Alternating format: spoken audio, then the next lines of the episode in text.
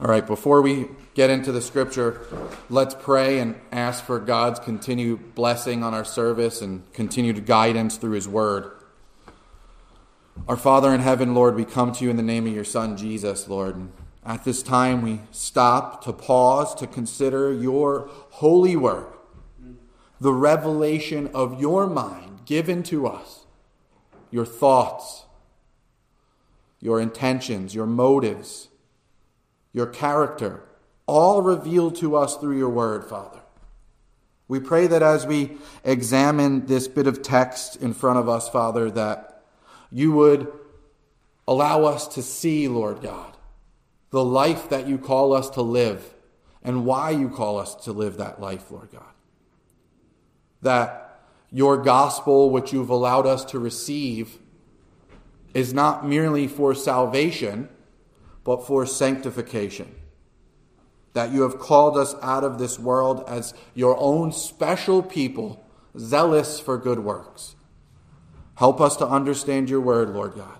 I pray that you would allow me, first of all, to receive the teachings of it, and that you would set me aside, and that you would be heard from today, that you would be glorified, your people edified, and those you desire to save would be saved, Father. Thank you, Lord God, for your word, and we just pray for your blessing over it now. In Jesus' name, amen. All right, so we're going to start by, I'm going to read the, the set of scripture that we're going to stay in, and then we're going to flip around. But I want to, so we're going to read that, and then I'm going to give a short introduction to the book of Titus, and then we'll get to that set of scripture, all right? So it says here, For the grace of God that brings salvation has appeared to all men, teaching us that denying ungodliness and worldly, nut, worldly lusts, lusts, we should live soberly, righteously, and godly in the present age, looking for the blessed hope and glorious appearing of our great God and Savior, Jesus Christ, who gave himself for us, that he might redeem us from every lawless deed and purify for himself his own special people, zealous for good works. All right, so this book of Titus was an epistle written from the Apostle Paul to Titus, right?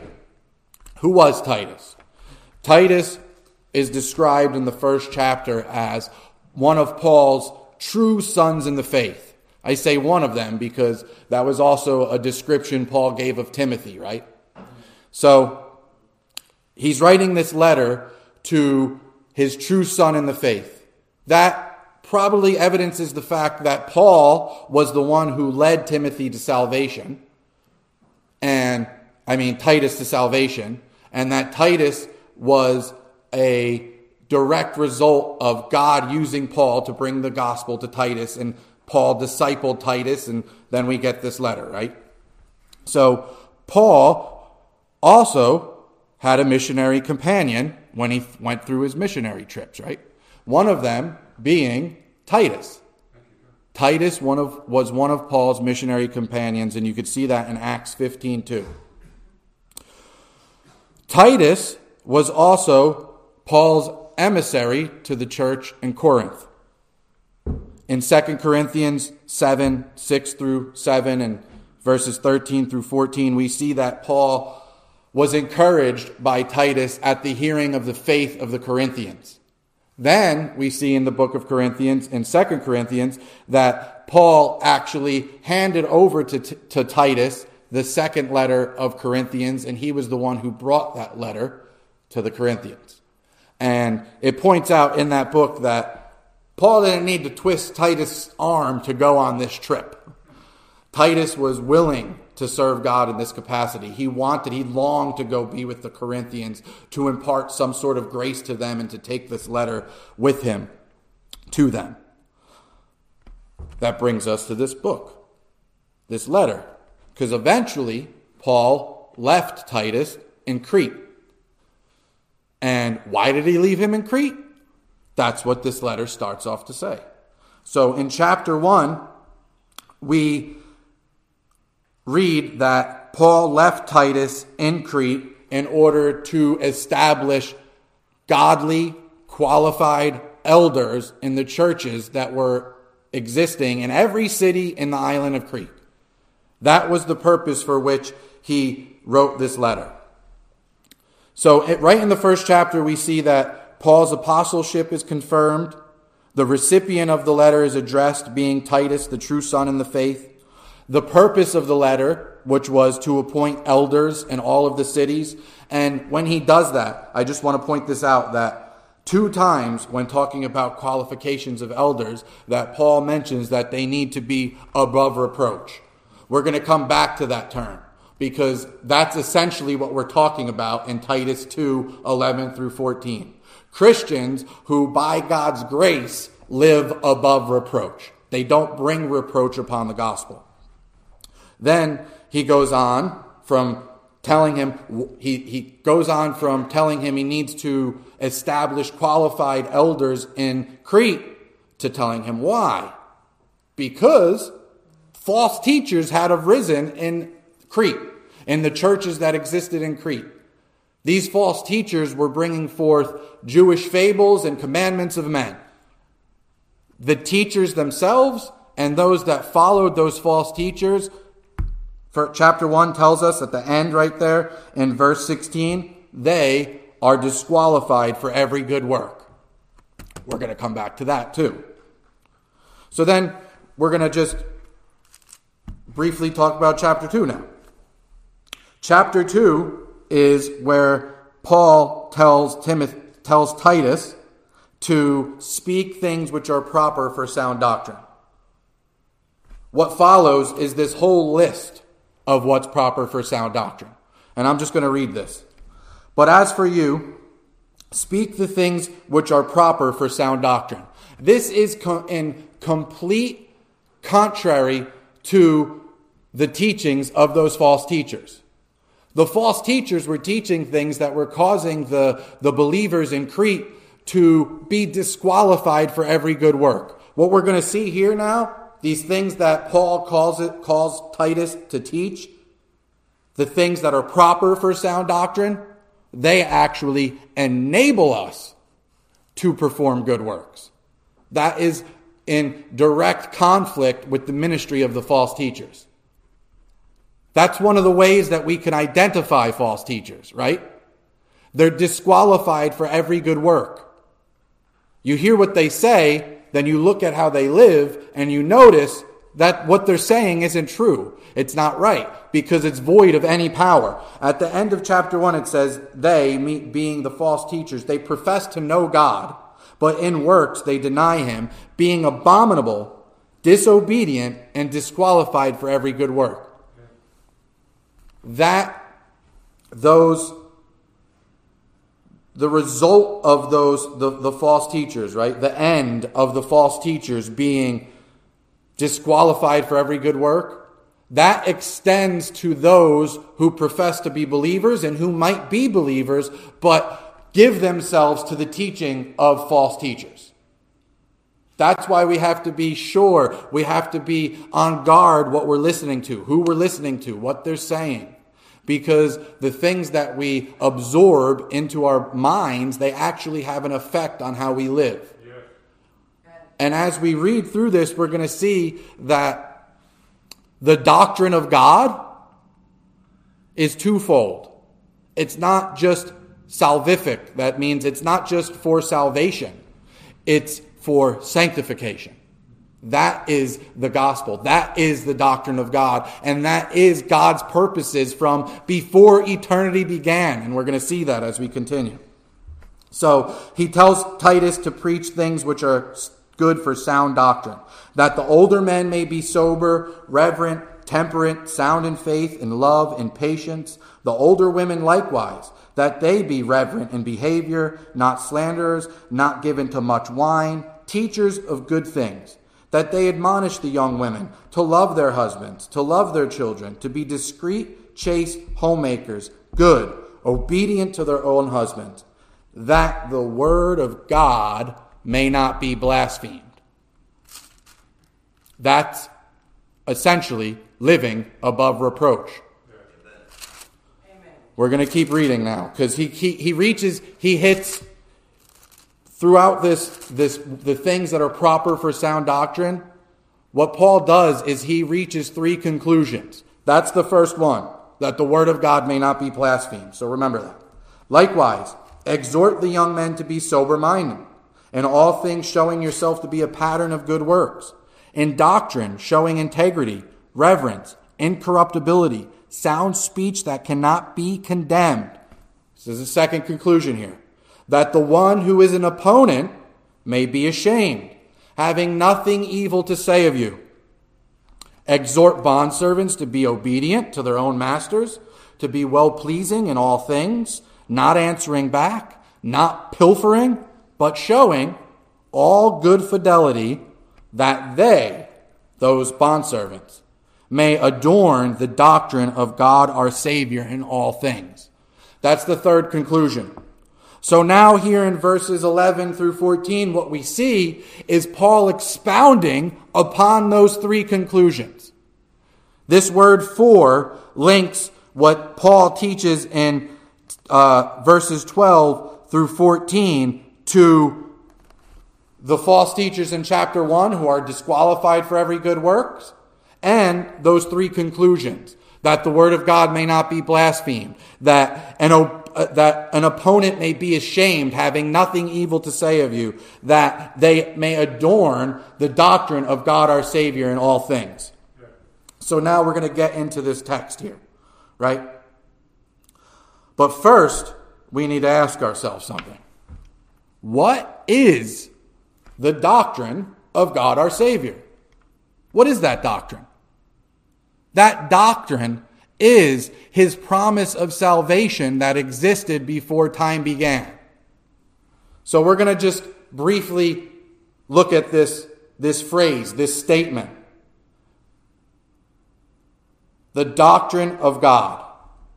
So let's just briefly, we're going to just survey some Old Testament verses that talk about that doctrine. It just didn't pop up out of nowhere, right?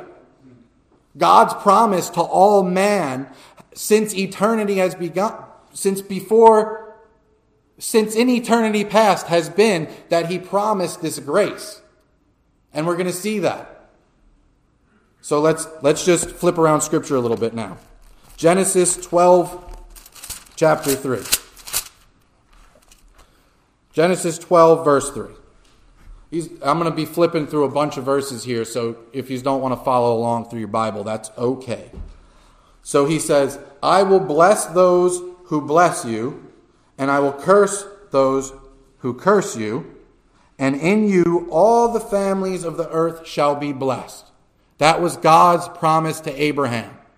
All the families, all the nations of the earth shall be blessed. How did that come about? through Jesus Christ. That's how that came about, right?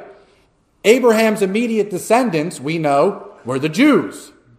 And they, they held to that claim, right? We have Abraham as our father, they said to Jesus. Jesus said to them, I could raise up sons of Abraham from these rocks.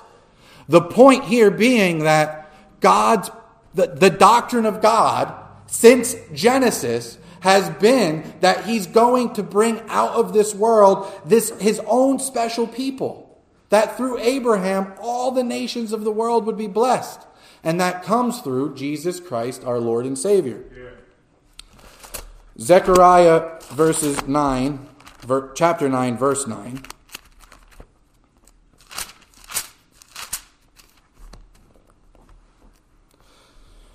says Rejoice greatly, O daughter of Zion. Shout, O daughter of Jer- Jerusalem.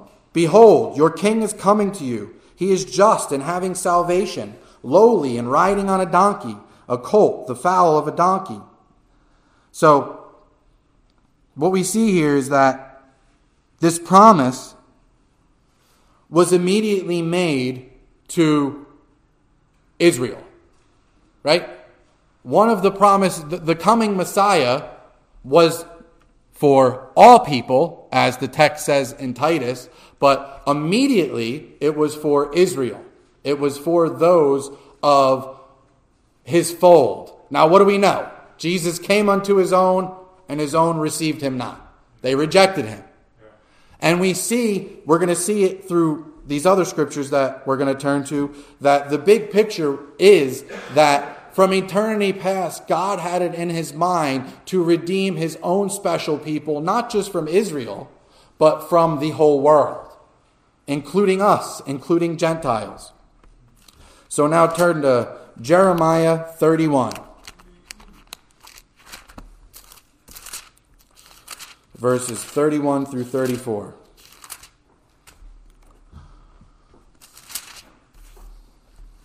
Here God says, emphasizing the new covenant that Jesus said that he would give on the cross, right? The new covenant, which is in, is in, is in his blood. Behold, the days are coming, says the Lord, when I will make a new covenant with the house of Israel and with the house of Judah not according to the covenant that I made with their fathers in the day that I took them by the hand to lead them out of the land of Egypt, my covenant which they broke, though I was a husband to them, says the Lord.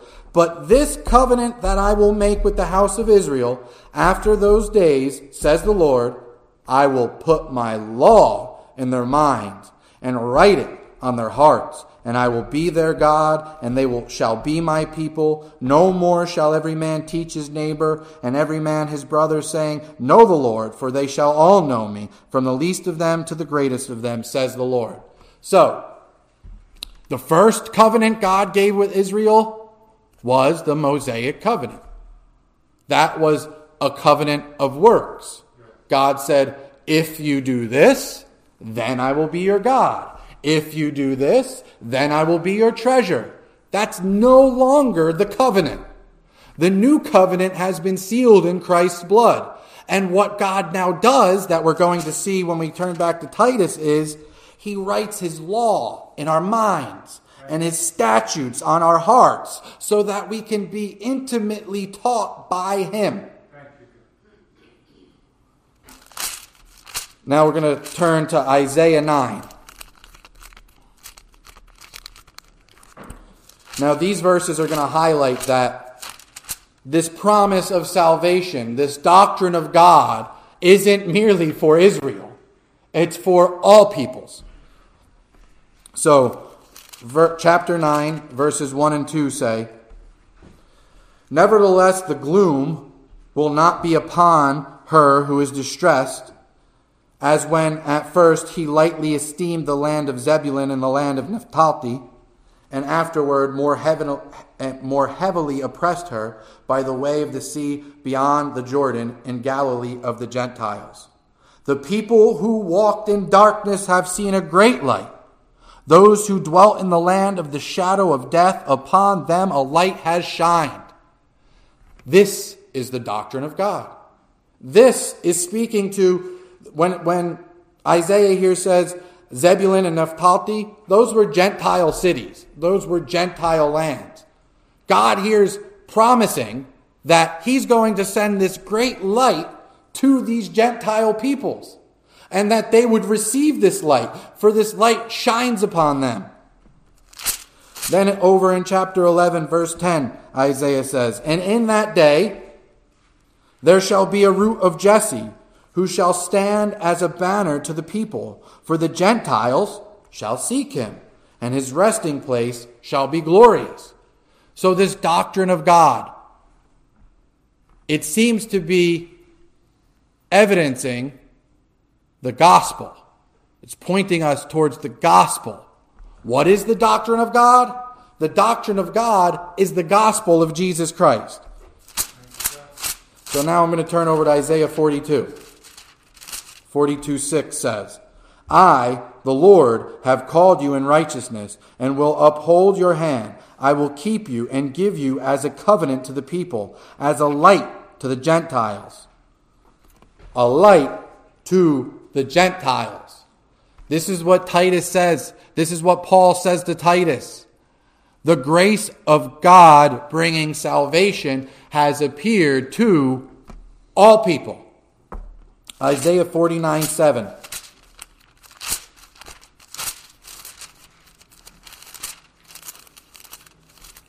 Thus says the Lord, the Redeemer of Israel, Jesus, their Holy One to him whom man despises, to him whom the nations abhor, the servant of rulers. Kings shall see and arise, princes also shall worship, because of the Lord who is faithful, the Holy One of Israel, and he has chosen you. Again, the idea here is that this doctrine of God is referencing the gospel. That is the doctrine of God. You can't, we can't escape it. From Genesis to Revelation, the purpose of the books is to direct us to Christ, to direct us to the knowledge of our sinfulness and our inability to be pleasing to God, and that the only hope of salvation we have is found in Christ. That is God's doctrine. Romans 1 16 says,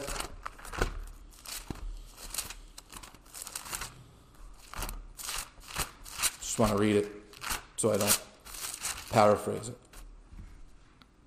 For I am not ashamed of the gospel of Christ, for it is the power of God to salvation to everyone who believes, to the Jew first, and also for the Greek. It's for all peoples. All peoples. Ephesians 2 1 through 9.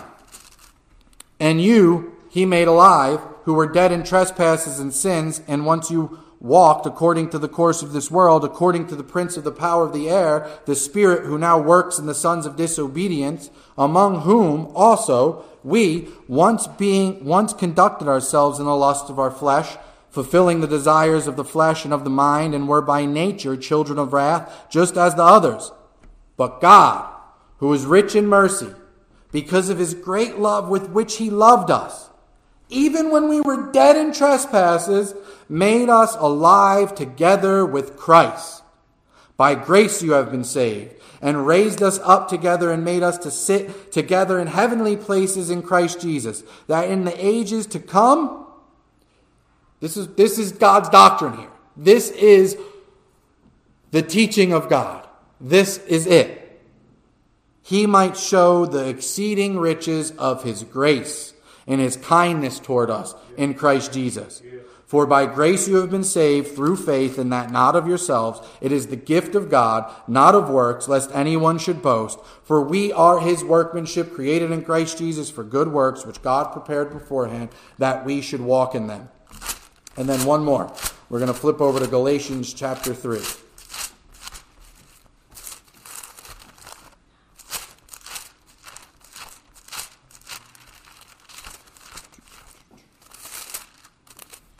Galatians 3 28 through 29.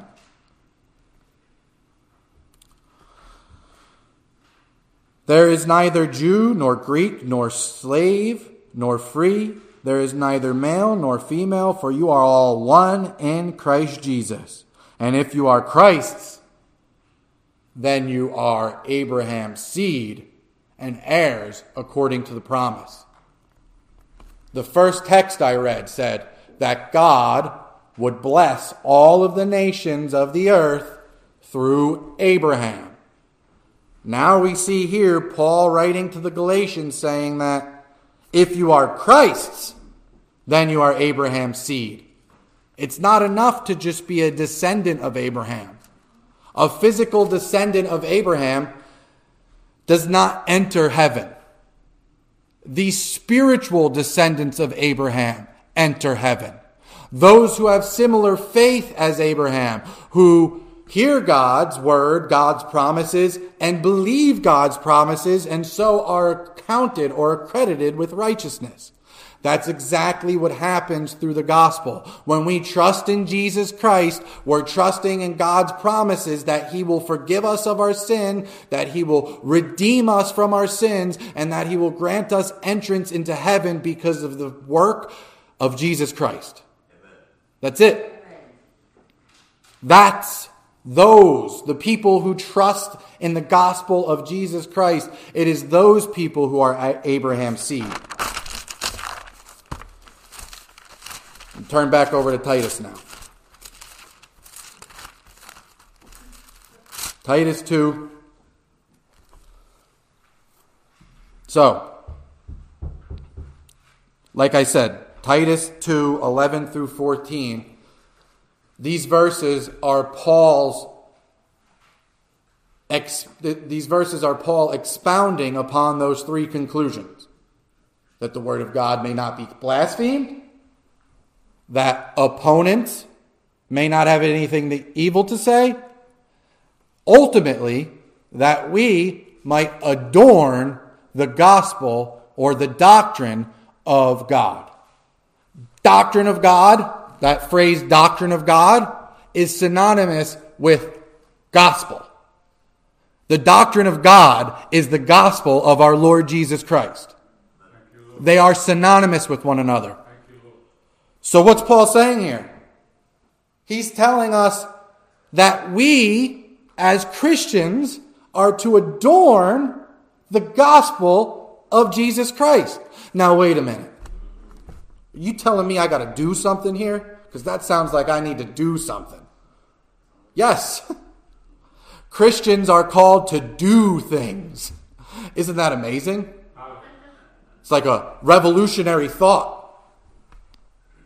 Paul says here when he taught, when he brings up this statement, adorn the doctrine of God our Savior in all things, he's talking about the, the immediate context. He's talking about how slaves, how bondservants were to live in his culture, in that society during that time.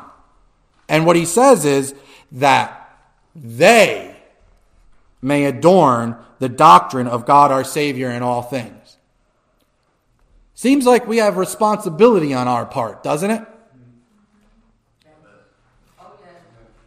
We as Christians are to adorn the gospel of Jesus Christ. This word adorn in Greek, I'm not even going to try to pronounce it.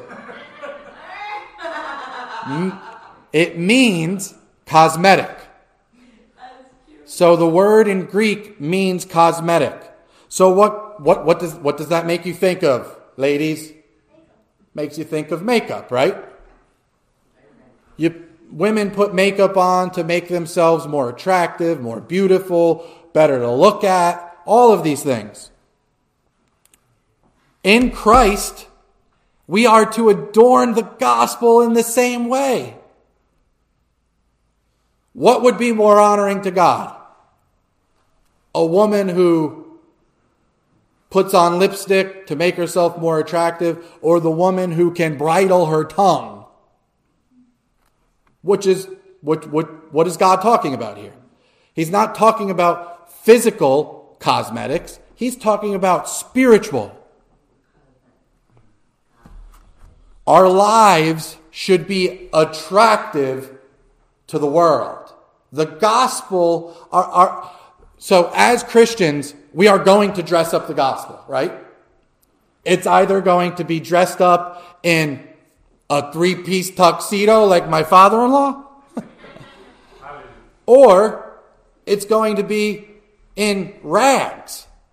And that all depends on what we do, how we live, what we think. How are we presenting the gospel to the world with our lives? That's what Paul's getting at here. Ultimately, our lives ought to be reflective, right? Reflective of what? Reflective of who? Of the world? Of course not. Reflective of Jesus Christ, our Savior. If we long to adorn the gospel of Jesus Christ, then we ought to long to live our lives like our Lord and Savior Jesus Christ. That when people look at us, they don't see us, they see our Savior Jesus Christ. The chief end of the Christian is to adorn the gospel of Jesus Christ. This sounds like a word we're all familiar with, right? Our testimony. So, again, we're just going to jump around some scriptures again. So I'm going to turn over to 1 Corinthians chapter 15 in verse 33 through 34. Paul says here to the Corinthians, right? And we, and we're studying through Corinthians on Thursday nights and we know that the church at Corinth was a church. They were believers. Paul addresses them as believers. Even though there was this chaos going on in their services. This past, we're going to touch on it a little bit, but this past Thursday night, Pastor Lou started to go through 1 Corinthians chapter 5 that talks about this gross sexual immorality that was going on in the life of that church. So, here in chapter 15, this is what Paul says to these Corinthians Do not be deceived. Evil company corrupts good habits. Awake to righteousness and do not sin, for some do not have the knowledge of God. And then he says, I speak this to your shame because the church at Corinth wasn't doing that. The lives that they were living looked like that of the world, and in certain instances, even worse than the world. Paul says in chapter 5 of 1 Corinthians that sexual immorality is happening in the church that's not even named in the world. So this church in Corinth had so fallen away from this doctrine, this God's doctrine, adorning the gospel of Jesus Christ, that their habits that their character, that the things they do and said and thought were no longer reflective of the gospel of Jesus Christ, but of this lost and dying world. And Paul says, I speak this to your shame because how can you go out evangelizing? How can you go out witnessing to people? How could you go out sharing the gospel or inviting people in to the church to hear God's word when you're walking in unrighteousness? when you're filled with sin, when you look just like they do. You understand? He says, Awake to righteousness and do not sin, for some do not have the knowledge of God. How we live affects. Now, I know God's sovereign and He's going to save whoever He wants to save, but He uses us as He does that. Or else this wouldn't be here. Why else would God write? Have Paul write down, awake to righteousness and do not sin, for some do not have the knowledge of God. What he's implying is that if we awake to righteousness and no longer walk in sin, those who do not have the knowledge of God, huh, they might be curious. They might be interested in this gospel we're preaching. If we're preaching the gospel and our lives look exactly like theirs, there's no attraction. There's nothing to be drawn in by. Why would I be a part of that when I already have that? That's what I do already. We're going to turn now to Romans chapter 13, verse 8.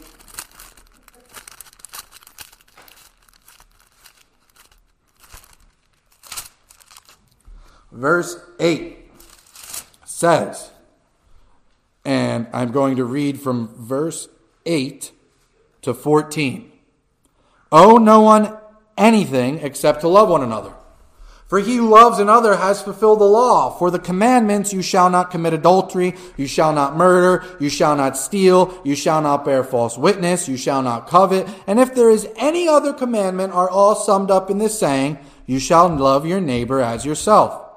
Love does no harm to a neighbor, therefore, love is the fulfillment of the law.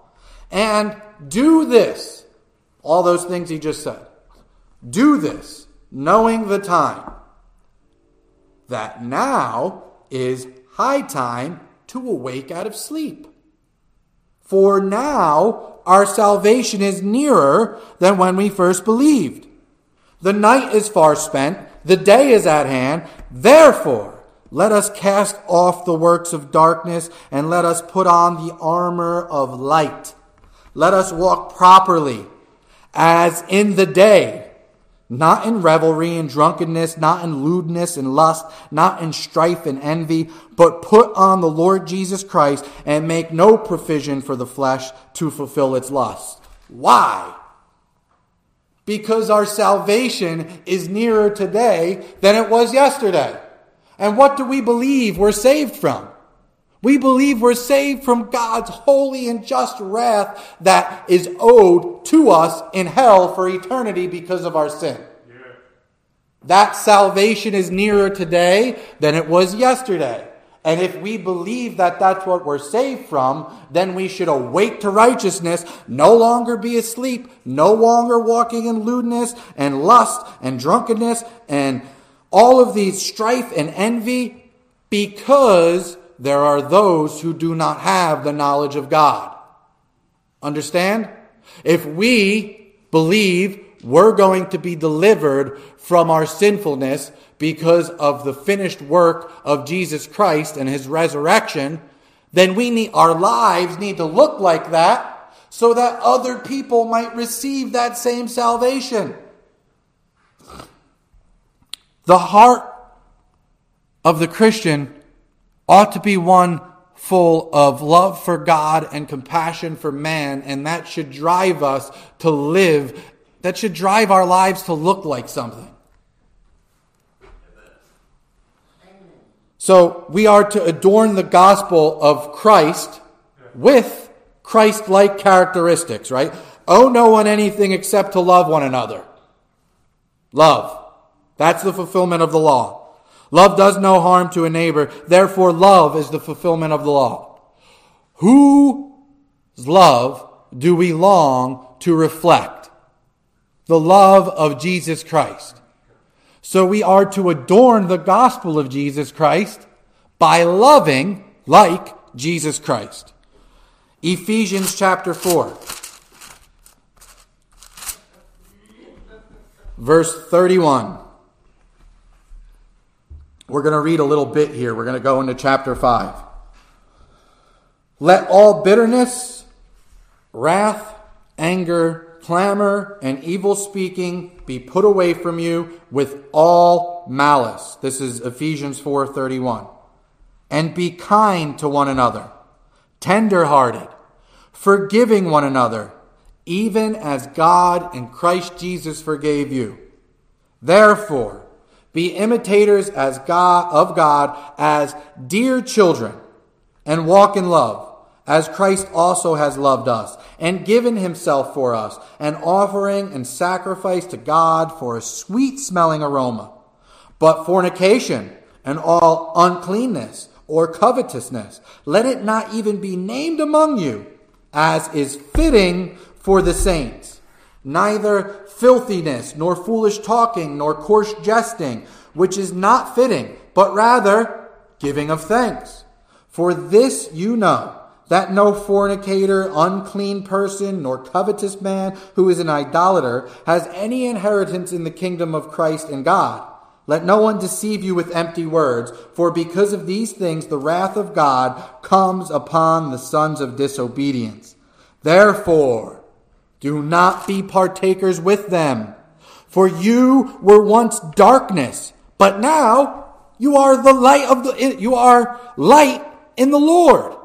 We were once part of that. We were once darkness, but now in Jesus Christ, we are the light of the Lord. What's the light of the Lord supposed to do? It's supposed to shine. How's God's light supposed to shine when our lives are crushed and co- just consumed with unrighteousness and sin? If our lives look like darkness, then the light cannot shine forth through us. Walk, walk, walk as children of light. For the fruit of the Spirit is in all goodness, righteousness, and truth, finding out what is acceptable to the Lord. And have no fellowship with the unfruitful works of darkness, but rather expose them. For it is shameful even to speak of the things which are done by them in secret, but all things that are exposed are made manifest by the light. For whatever makes manifest is light. We're still in the same context here talking about what? For you were once darkness, but now you are the light of the Lord. You are light in the Lord. So he goes on to say here, but in all things that are exposed are made manifest by the light. For whatever makes manifest is light. Therefore, he says, Awake, you who sleep, arise from the dead, and Christ will give you light. See then that you walk circumspectly, carefully, not as fools, but as wise redeeming the time because the days are evil. Therefore, do not be unwise, but understand what the will of the Lord is. And do not be drunk with wine, in which is dissipation, but be filled with the Spirit, speaking to one another in psalms and hymns and spiritual songs, singing and making melody in your heart to the Lord, giving thanks always for all things to God the Father in the name of our Lord Jesus Christ, submitting to one another in the fear of God. Why do we do all those things? because we are light in the Lord. In order for the light to have an effect on those who are still stuck in darkness, the light needs to be light. The light cannot be darkness because then it's not going to expose anything. Jesus said something about this. So let's turn to John chapter 3. This is exactly what Jesus was talking about when he said in John chapter 3 and verse 19 through 21. He says, and this is the condemnation, that the light has come into the world. Himself, right now, right? He's referring to himself as that light. Over in Ephesians now, we understand that we are partakers of that light and Jesus Christ is actually radiating, he desires to radiate that light through us. So, what's Jesus saying here? He says, That the light has come into the world, and men love darkness rather than light because their deeds were evil. For everyone practicing evil hates the light and does not come to the light, lest his deeds should be what? Exposed. Exposed. The same thing Paul is talking about to the Ephesians when he's talking about how they live. The lives of Christians walking in the light should expose the unfruitful darkness of the lost. That's one of our callings. One of the callings of Christians is to maintain that light as individuals, as a body of believers.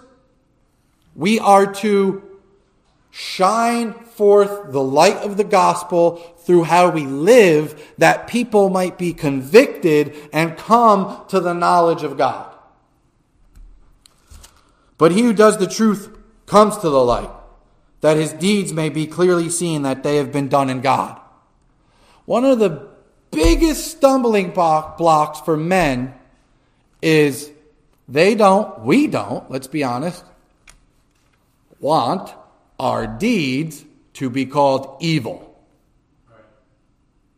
Really, because we love our deeds.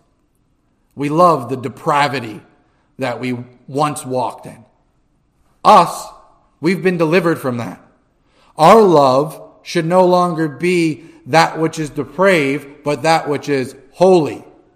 And when our love is consumed by that which is holy, our lives will be consumed with the light of the gospel and will thus expose the unfruitfulness of the darkness that consumes those who do not know God. So Jesus says, But he who does the truth comes to the light. What is that? That is receiving the gospel. He who does the truth is the person who recognize, recognizes that God, I'm a sinner. All I've ever done and all I've ever known is sin. I understand now that before you, my deeds are evil. I understand now that before you, I could do nothing to enter into heaven, nothing in my own accord to please you. And then they turn, right? They turn to Jesus Christ. This is those whose deeds are clearly seen that they have been done in God. God teaches us at that moment we believe. What does he teach us? He teaches that us that we're sinners.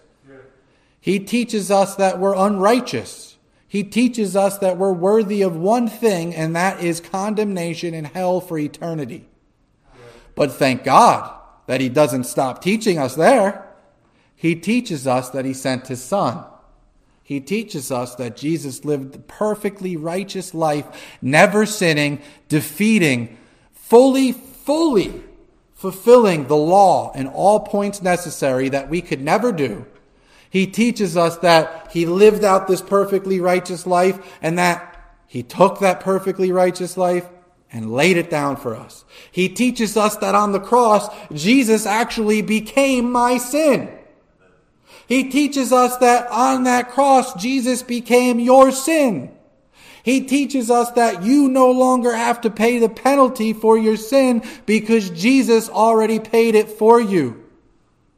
And then he teaches us that just as Jesus defeated sin and death, so that victory will be appropriated in the life of all who trust and believe on Jesus. What, ex- what, what, what exposes the darkness so that God can teach us those things? Light, our testimony, the things we do, the things we say, how we act. Now, it's not only, we'll get back to that thought. Hold on. So, in First Peter, I want to talk, we're going to go over to First Peter now and just hammer this home.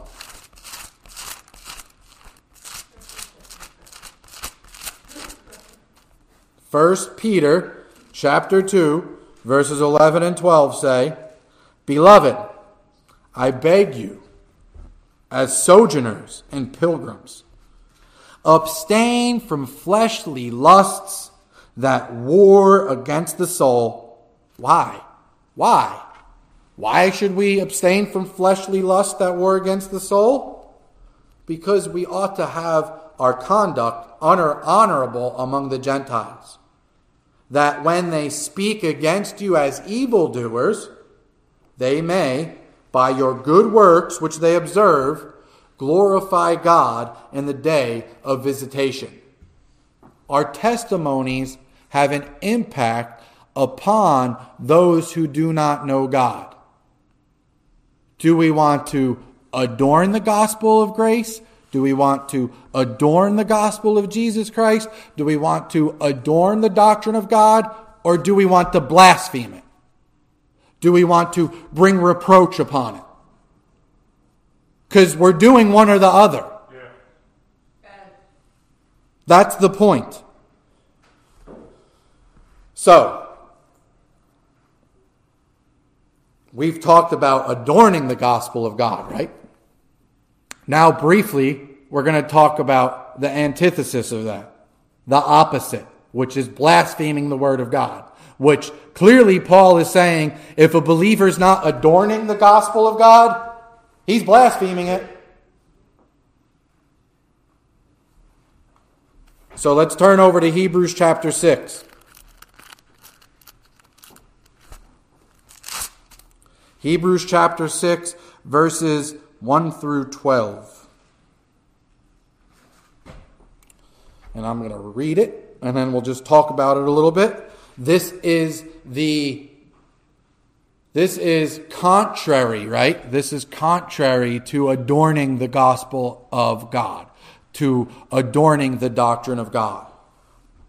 He says, therefore, the author of Hebrews says, therefore, leaving the discussion of elementary principles of Christ, let us go on to perfection, not laying again the foundation of repentance from dead works and of faith toward God of the doctrine of baptisms, of laying on of hands, of resurrection of the dead, and of eternal judgment. And this we will do if God permits. For this is the warning. This is why we need to be in fellowship with God through His Word and through prayer and through the breaking of bread and through the uh, all the points of the doc, apostles' doctrine. This is why we need fellowship. This is why we need God's word. This is why we need to be praying. This is why we need to be active with our faith. Because It is impossible for those who were once enlightened and tasted the heavenly gift and have become partakers of the Holy Spirit and have tasted the good word of God and the powers of the age to come, if they fall away, to renew them again to repentance, since they crucify again for themselves the Son of God and put him to an open shame. For the earth which drinks in rain, now th- these next two verses are um, an example, right? A, a practical un- example of verses 4 through 6. For the earth which drinks in the rain that often comes upon it and bears herbs useful for those by whom it is cultivated receives blessings from God. But if it bears thorns and briars, it is rejected and near to being cursed, whose end is to be burned. But, beloved, we are confident of better things concerning you. Yes! This is what we're talking about here. Things that accompany salvation. Though we speak in this manner. For God is not unjust to forget your work and labor of love which you have shown toward his name, in that you have ministered to the saints and do minister. And we desire that each one of you show the same diligence to the full assurance of hope until the end, that you do not become sluggish but imitate those who through faithful and patience inherit, inherit the promises. So, there's a couple different interpretations of Hebrews chapter 6. There's one that is completely false, and it is completely false and unbiblical and can't be found to be corroborated in any scripture, and that is that people that the author here is talking about believers losing salvation. That's clearly not what he's talking about. He doesn't even mention the word salvation once. He mentions the word repentance. So, forgetting about that interpretation, there's two viable interpretations. He's either he's either talking about tares, right? like Jesus referred to when he talked about the wheat and the tares. Don't separate the tares lest you disturb the wheat. I'll take care of them in the end. He's either talking about tares, people who are sitting in the midst of God's word, who are sitting underneath God's word, and never come to that full saving faith. I don't even think that's, that, that, that's not the interpretation that I believe is being discussed here. I think the author is talking about believers. But not that they lose salvation, but that they become fruitless and suffer loss in eternity when standing before the judgment seat of Christ. Why do I think that?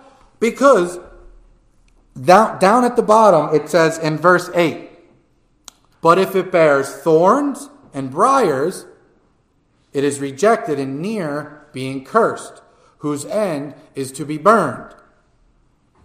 That sounds like something we just, that sounds like a description of something Pastor Lou just read. An example, if you will, of a believer whose life was so immersed in sin that they became unfruitful. And Paul did what? Kick him out of the church for the destruction of his flesh, but that his soul might be saved. I'm talking about 1 Corinthians chapter 5. In 1 Corinthians chapter 5, we read about a believer. How do we know he was a believer? Paul says, so that his soul might be saved at the day of Jesus Christ. That person who had a sexually immoral relationship with his father's wife was a believer. But he had failed to walk in holiness. And what did he become? He became a mark of unholiness on the church. The church is meant to be pure. We are the body of Christ. We ought to reflect that in the things we do. So this author here in Hebrews is warning us to persevere in the faith, to continue on to the end, so that when we get to heaven, we could cast all of the crowns we receive at our Lord's feet. Think about it for a second. You're standing, a scenario. You lived out your life serving the Lord, walking faithfully with the Lord for 30 years. Then you live out the rest of the course of your life not serving the Lord. You were a fruitful Christian for 30 years, and now you're unfruitful for the remaining years. Does that mean you're not saved? No, I don't think so. Only God can judge a person's heart. Some will produce 30 fold, some 60, some 90. We all are saved, though. Every single one of those people. Each of us who are saved in Christ will produce varying degrees of fruit, right? Now, we will give an account for the life we lived, and we will stand before the Bema seat of Christ, the judgment seat of Christ, to give an account for the things we did in this body. When you read about that, Scripture says, you will suffer loss. We will suffer loss. What is the loss suffered? It's not salvation. We're standing before the judgment seat of Christ. That means we're guaranteed entrance into heaven. The loss suffered is, I think, you had an opportunity to glorify God on earth. You had an opportunity to walk in one of his works which he prepared beforehand for you to walk in. And yet, you fail.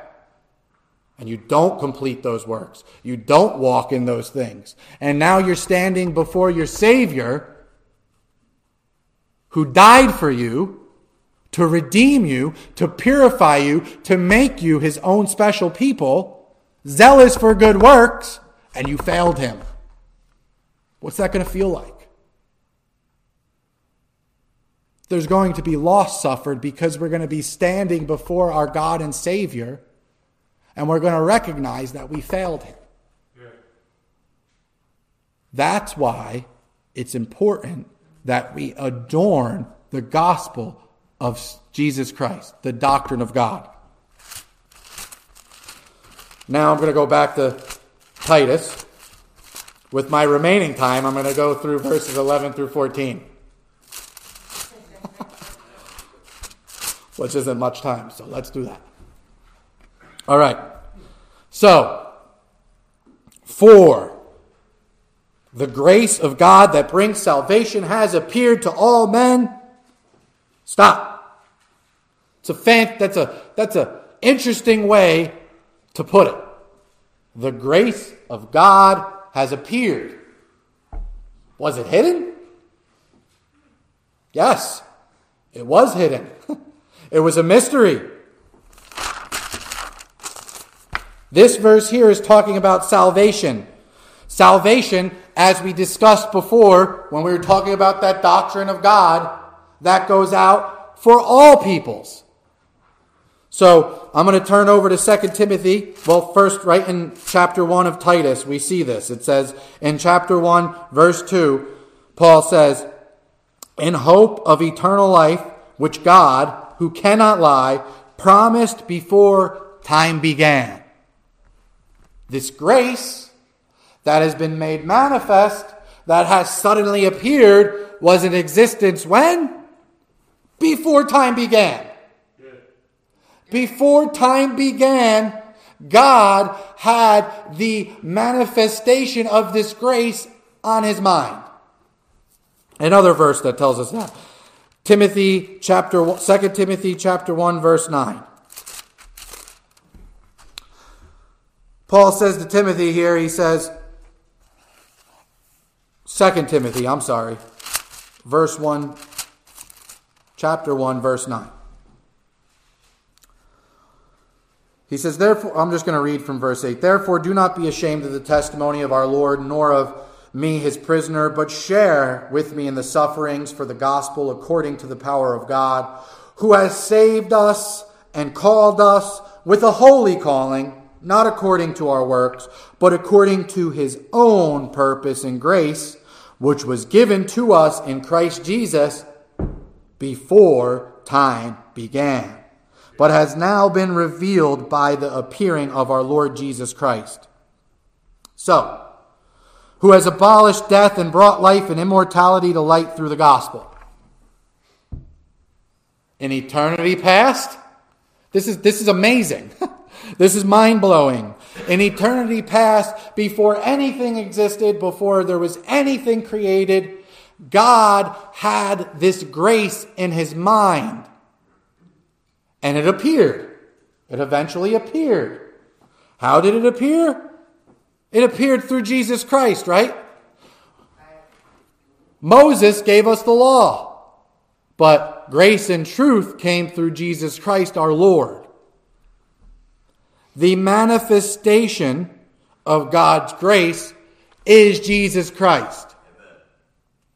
Jesus Christ was promised and scripture tells us was crucified before anything was. It was on God. You were on God's mind before anything existed.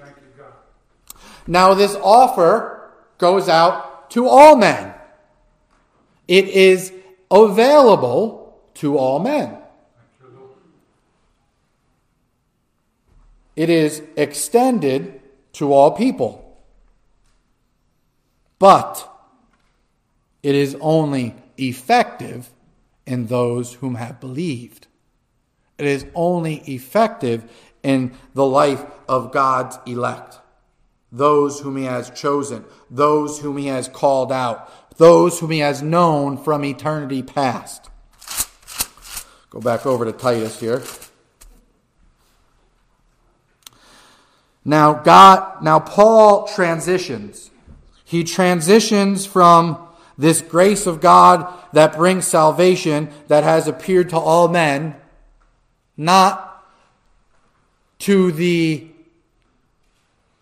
not to the conclusion we would probably reach, right? If we're talking about salvation appearing to all men, we might then go on to talk about forgiveness and reconciliation and redemption and justification. But that's not Paul's point. What's the first word of verse 11? For. That's linking what he's saying with what he previous said, previously said, which is that they might adorn the doctrine of God our Savior. That adorning is only effective and active, that grace is only effective and active in the life of us. So now he transitions teaching us that denying ungodliness and worldly lusts, we should live soberly, righteously, and godly in this present age. Who's us? Us are those who are eagerly waiting and looking for the blessed hope and glorious appearing of our Lord, save Jesus Christ. That's who us are. If that's you, what should you do? You should deny ungodliness and worldly lusts. How does grace teach us to deny ungodliness and worldly lusts? Well, grace is a manifestation of Jesus Christ himself. So grace teaches us in that we look at Jesus Christ and how he lived and we long to reflect that in what we do. That's one way grace teaches us. How else does grace teach us? Well, flip over to 1 John.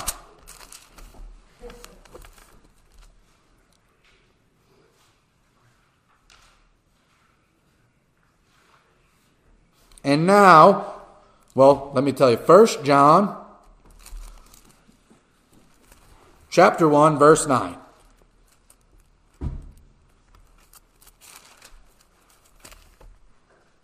If we confess our sins, he is faithful and just to forgive us our sins and cleanse us from all unrighteousness.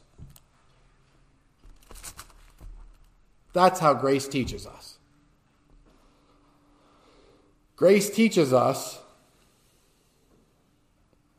in a manner that is experiential. God's grace is experienced in our lives every time we sin and we confess that sin, and He forgives us and cleanses us from all unrighteousness. That experience is not singular. No. That experience is, in the life of a believer, multiplied over and over and over and over and over again. And that experience of God's grace ought to teach us to deny ungodliness and worldly lusts. When we're faced with the same temptation that we once fell into, would it not be beneficial to call to mind the grace God gave you when you walked in that temptation and it became sin and He forgave you of it and cleansed you of it? God's grace isn't some lofty thought that can't be attained or experienced in this life. He longs for us to experience His grace. And we experience His grace by denying ungodliness and worldly lusts, that we might live soberly, righteously, and godly in this present age. Another manifestation of His grace is that we're continually looking for the blessed hope and glorious appearing of our Lord Jesus Christ because he gave himself for us, that he might redeem us from every lawless deed and purify for himself his own special people, zealous for good works. So, the doctrine of God is twofold it's salvation, but it's also sanctification. What do I mean? Well, Jesus didn't merely die to save us, to allow us entrance into heaven. That's not what this text says. It says that he gave himself for us, that he might redeem us from every lawless deed. If you've trusted in Jesus Christ, you're dead to sin. Sin no longer ought to reign and rule in our lives.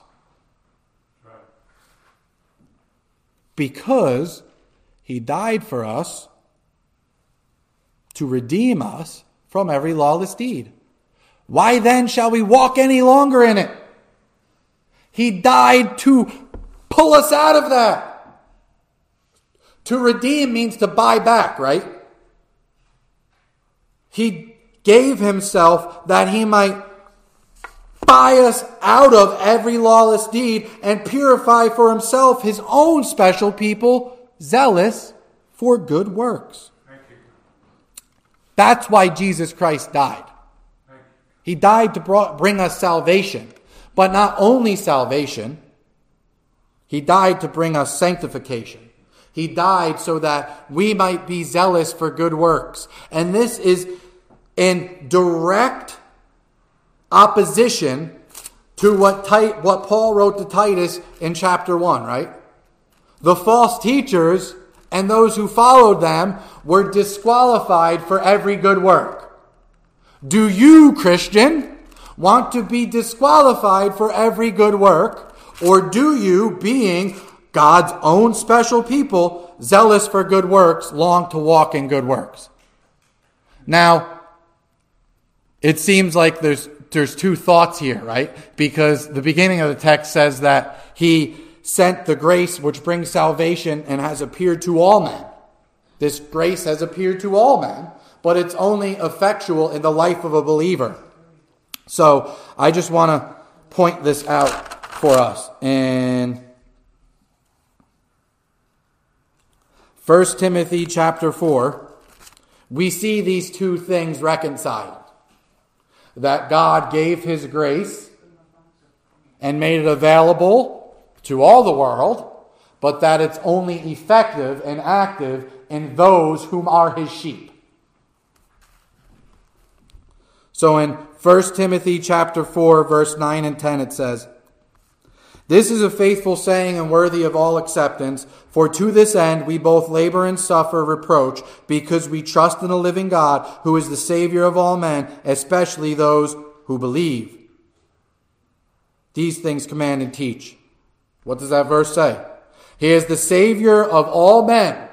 That is, if any man might recognize their sin, recognize their inability to please God, and repent of that sin, they can be saved, right? That invitation, if you will, goes out to all men. If you're watching this and you have yet to come to Christ or a saving faith in Jesus Christ, this goes out to you.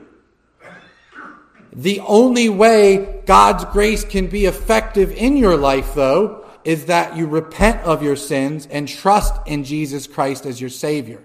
And that's what Paul goes on to say to Timothy. He says, Because we trust in the living God who is the Savior of all men, especially of those who believe. Back in Titus, he said it this way, right? Especially those who believe, he said to Timothy. In Titus, he says, his own special people. God's grace, God's active grace, God's effectual grace is only found in the life of believers. So, to just bring this to a close,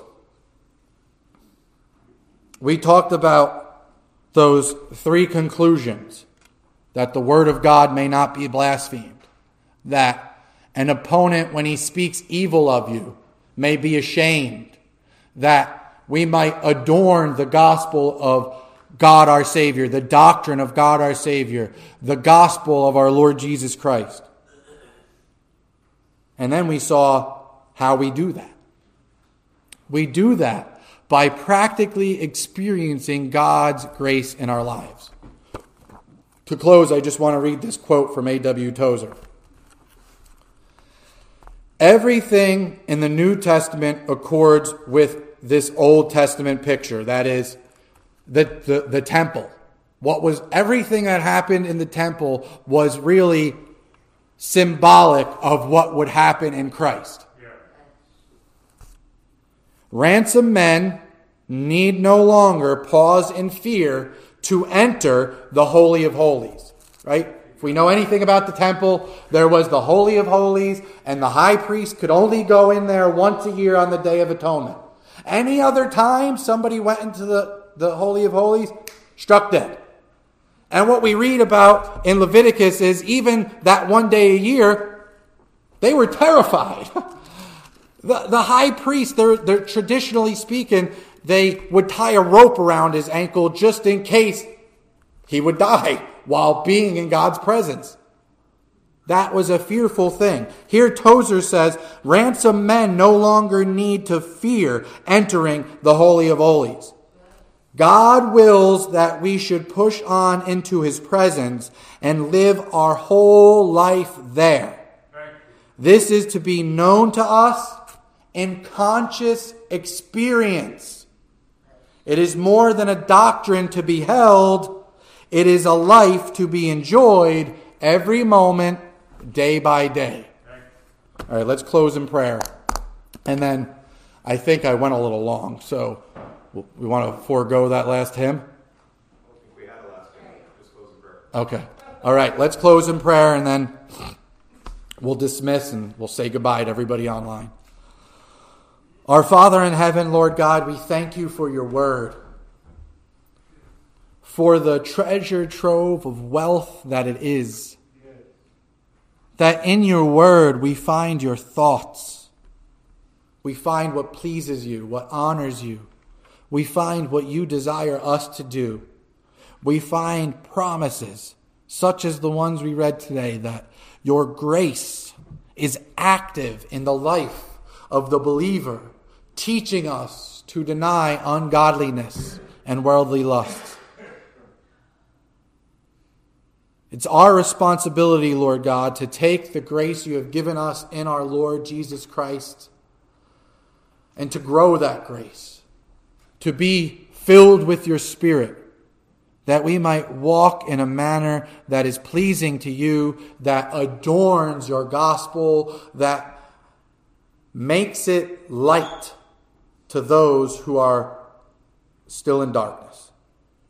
Help us, Father, to appropriate these things in our lives, that we would each be participants of this grace, experiencing you and your holiness and your presence day by day and moment by moment. Thank you, Lord God, for this time in your word, Lord. In Jesus' holy name we pray. Amen.